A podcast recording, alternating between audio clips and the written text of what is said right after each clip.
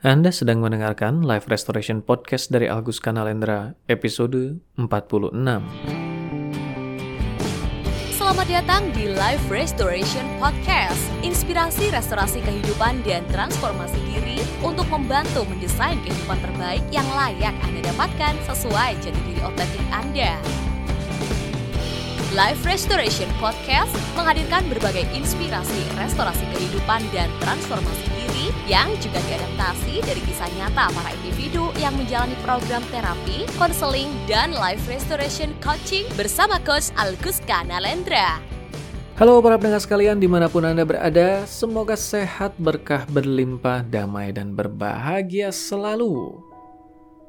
Kembali berjumpa di Live Restoration Podcast bersama saya, Algus Kanalendra. Di episode ke-46 kali ini di pertengahan bulan November 2021. Episode podcast ini juga diunggah perdana dari ruangan baru saya di kantor praktek saya. Yang kali ini secara sengaja ditata menjadi ruang perekaman, baik audio ataupun video.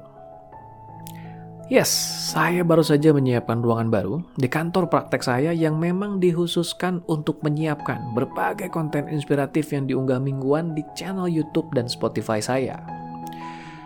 Kalau Anda termasuk follower atau subscriber yang rutin menyimak tayangan live restoration serial video saya setiap akhir minggu, sangat mungkin Anda sudah cukup familiar dengan tampilan ruang praktek coaching dan hipnoterapi saya di Bandung. Karena memang pengambilan video dilakukan di ruang praktek saya itu. Nah, kali ini saya berpindah ruangan ke ruangan lain yang memang dikhususkan untuk pengambilan audio dan video. Jadi, penataannya juga agak berbeda. Nanti Anda bisa melihatnya di episode live restoration serial video minggu ini lah ya, di YouTube channel saya. Memang ruangannya juga belum selesai 100%, tapi paling tidak cukuplah untuk pengambilan gambar sederhana. Esensinya tetap ada pada muatan inspirasi yang diunggah kan, bukan semata gambar yang dilihat.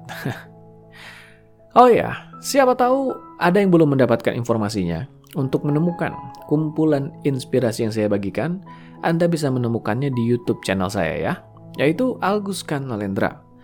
Lalu di Instagram saya, @alguska, dan juga di Spotify channel saya, yaitu Live Restoration Podcast. Kadang-kadang, ada juga yang menanyakan informasi layanan yang saya sediakan. Kalau informasi yang satu itu Anda bisa menemukannya di website saya, ya, yaitu www.alguska.com. Nah, itu informasi pengantar dulu ya, biar ada sedikit pembuka ringan lah. Sudah mau 11 bulan podcast ini berjalan soalnya. Siapa tahu ada yang baru-baru mengikuti bahasan di podcast ini. Agar tetap update juga dengan perkembangan dan apa saja yang saya bagikan di media sosial saya. Oke, baiklah. Waktunya kita mulai masuk ke bahasan di episode kita kali ini.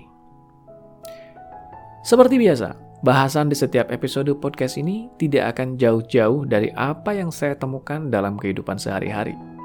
Utamanya, dalam membantu para klien mengatasi berbagai permasalahan emosi dan perilakunya, juga dalam mendapati berbagai temuan di kelas-kelas pelatihan yang saya bawakan. Yang ingin saya angkat di episode kali ini adalah fenomena kenikmatan tersembunyi di balik sebuah masalah. Mengapa saya mengangkat tema itu di episode kali ini? Tidak lain dan tidak bukan, karena memang hal ini sering kali saya temukan dalam berbagai kasus yang klien alami.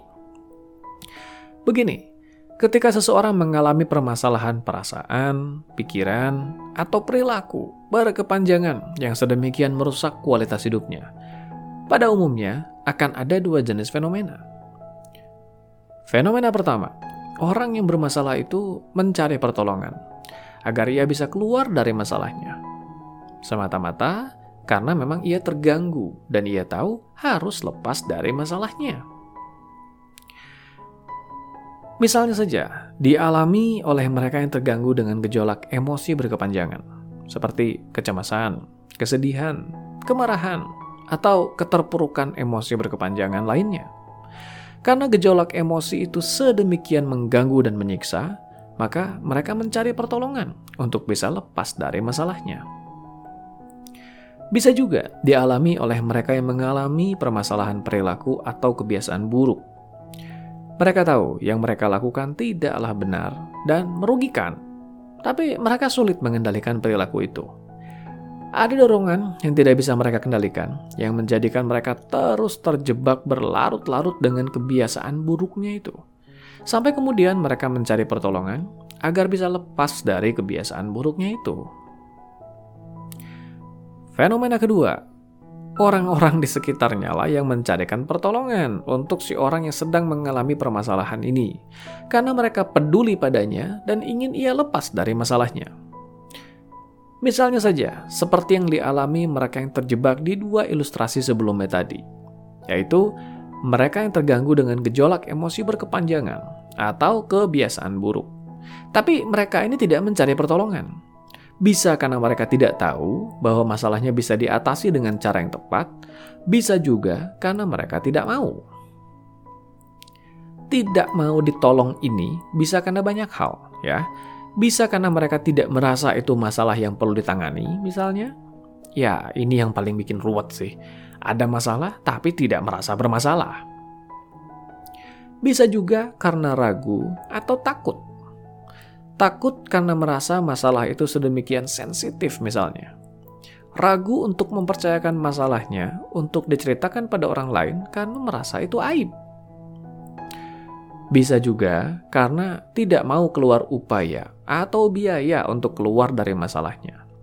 Mereka tahu bahwa mereka bermasalah dan sudah seharusnya mencari pertolongan, tapi begitu mengetahui bahwa mereka harus mengeluarkan biaya atau mengupayakan proses tertentu untuk bisa sembuh dari masalahnya, mereka merasa sayang untuk mengeluarkan biaya tadi, atau malas untuk mengupayakan prosesnya, sehingga lebih memilih untuk menahan-nahan masalahnya, dengan harapan suatu-waktu nanti keajaiban terjadi dan masalahnya bisa terselesaikan dengan sendirinya.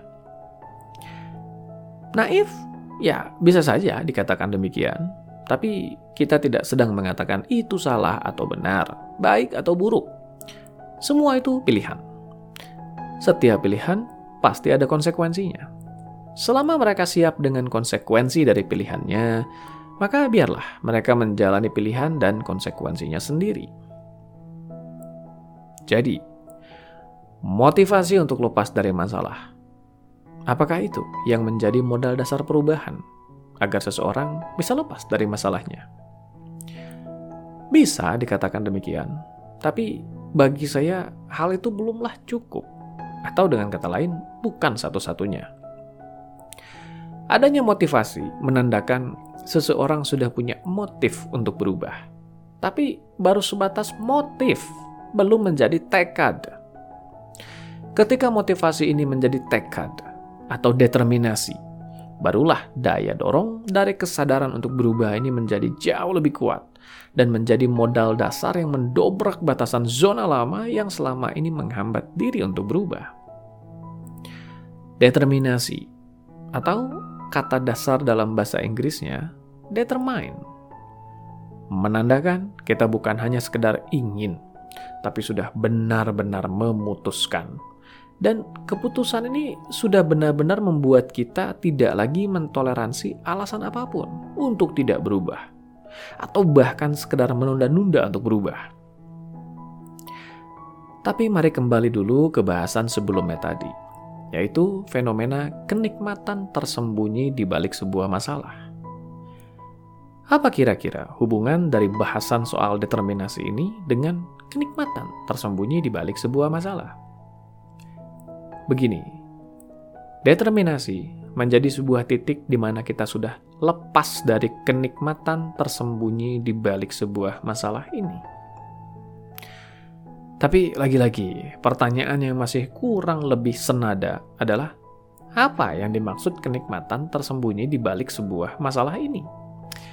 Memangnya ada kenikmatan tersembunyi di balik sebuah masalah? Iya, ada yang satu ini dalam dunia terapi, konseling, dan coaching sering kali disebut sebagai secondary gain atau perolehan sekunder. Begitulah, secondary gain adalah sisi lain dari sebuah dampak permasalahan.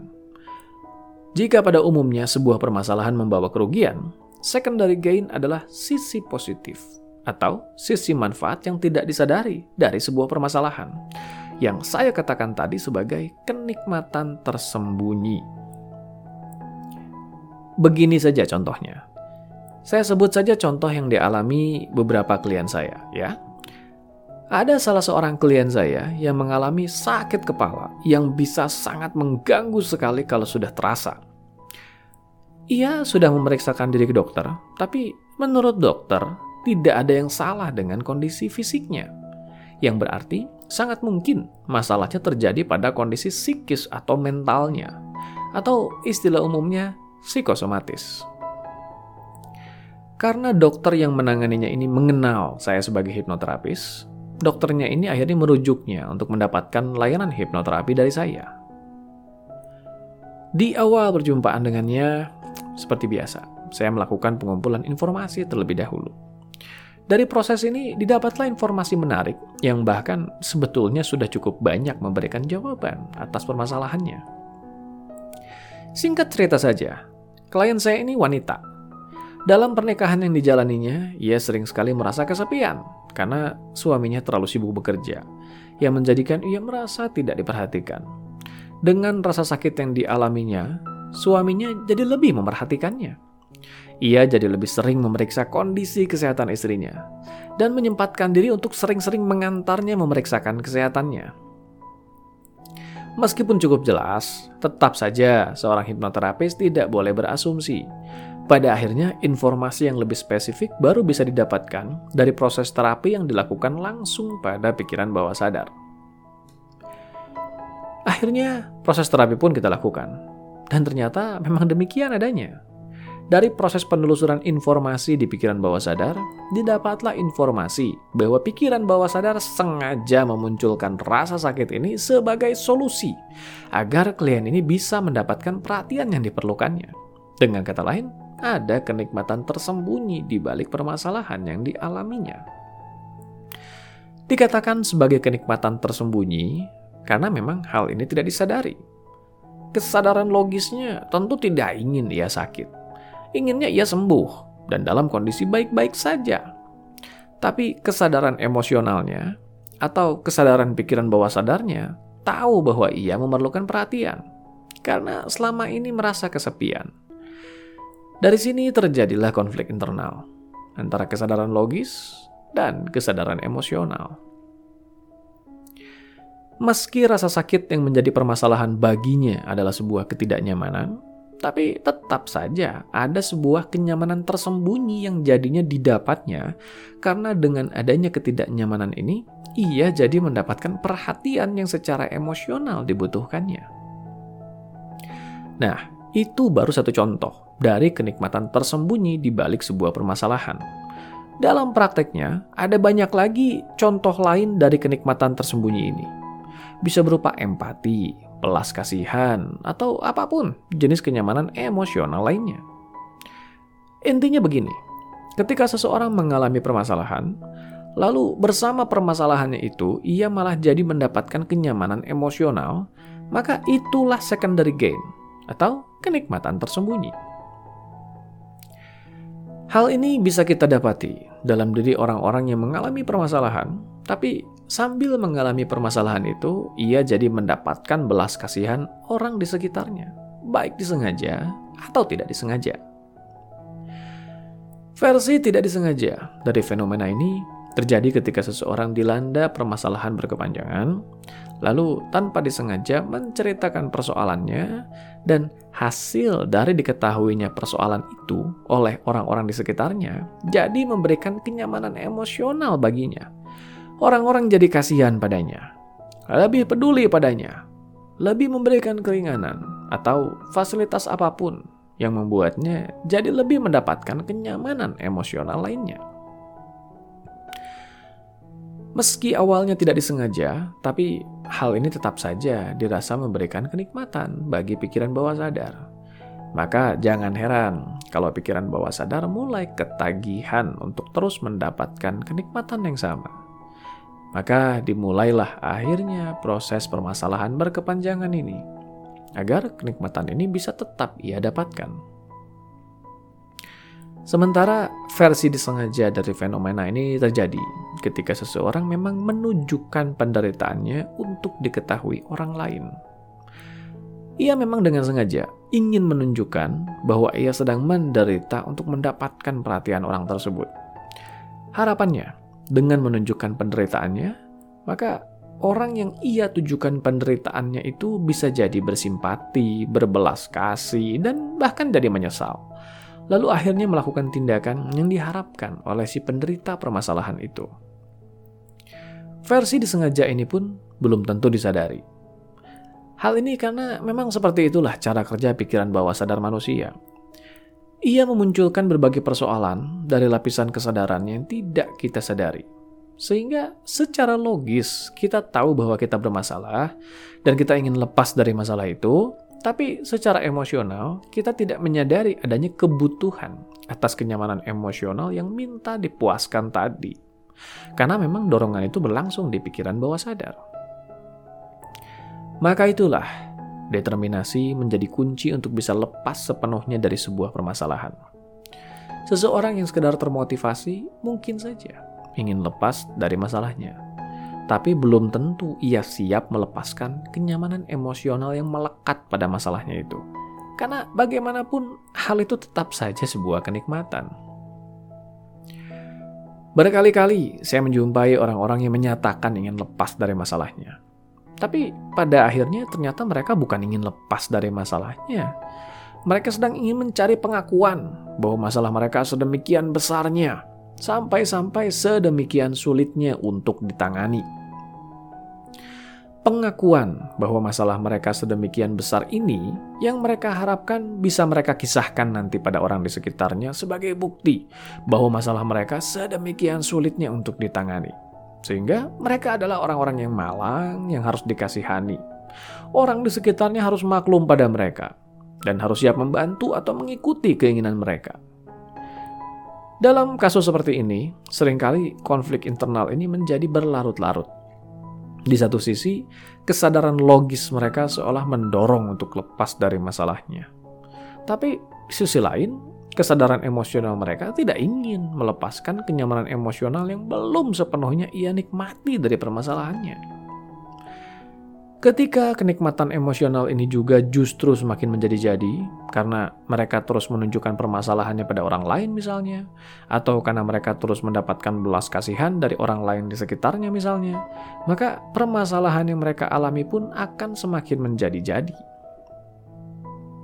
Di sinilah kesadaran menjadi kunci. Kesadaran untuk menyadari sepenuh hati bahwa untuk bisa lepas dari masalah yang selama ini menghambat kemajuan hidup kita, maka kita harus siap melepaskan kenyamanan yang terhubung dengan permasalahan itu. Berhenti mengumbar kisah-kisah kemalangan pada orang di sekitar. Berhenti menunjukkan sikap yang seolah-olah sedemikian terpuruk hanya untuk mendapatkan perhatian dari orang lain, atau agar keinginan kita dipenuhi oleh orang lain. Ambil tanggung jawab kehidupan dan tanggung jawab perubahan pribadi. Bahwa perubahan kita adalah untuk diri kita sendiri. Berhenti ingin menunjukkan permasalahan pada orang lain hanya untuk mendapatkan belas kasihan, atau hanya ingin membuat mereka mengikuti maunya kita. Karena meski hal itu mungkin saja bisa membawa kenikmatan, tetap saja hal itu tidak membawa perubahan apa pun. Menutup bahasan di episode kali ini, itulah pentingnya determinasi yaitu membuat keputusan penting sepenuh hati untuk bisa lepas dari permasalahan atau kondisi lama yang dirasa tidak ideal. Siap sepenuh hati untuk bisa melepaskan segala kenyamanan atau kenikmatan tersembunyi yang melekat bersama permasalahan itu. Siap sepenuhnya untuk menjadi pribadi yang kuat dari diri sendiri, oleh diri sendiri, dan untuk diri sendiri, agar kita bisa sepenuhnya mengupayakan perubahan dari dalam diri sendiri Meskipun ada ketidaknyamanan yang harus kita hadapi, tapi ketidaknyamanan itu menghadirkan kenyataan. Bukan lagi sebuah kebohongan manis yang tidak jelas pada akhirnya. Ingat, meski nikmat atau membuat nyaman, tetap saja kenikmatan tersembunyi itu hanyalah sebuah kebohongan. Mari menjadi pribadi yang kuat. Yang memiliki determinasi penuh untuk siap lepas dari masalah yang kita alami. Siap mengupayakan waktu, tenaga, dan upaya yang diperlukan untuk benar-benar berubah tanpa harus banyak alasan demi mempertahankan kenikmatan tersembunyi tadi. Sampai jumpa di episode berikutnya.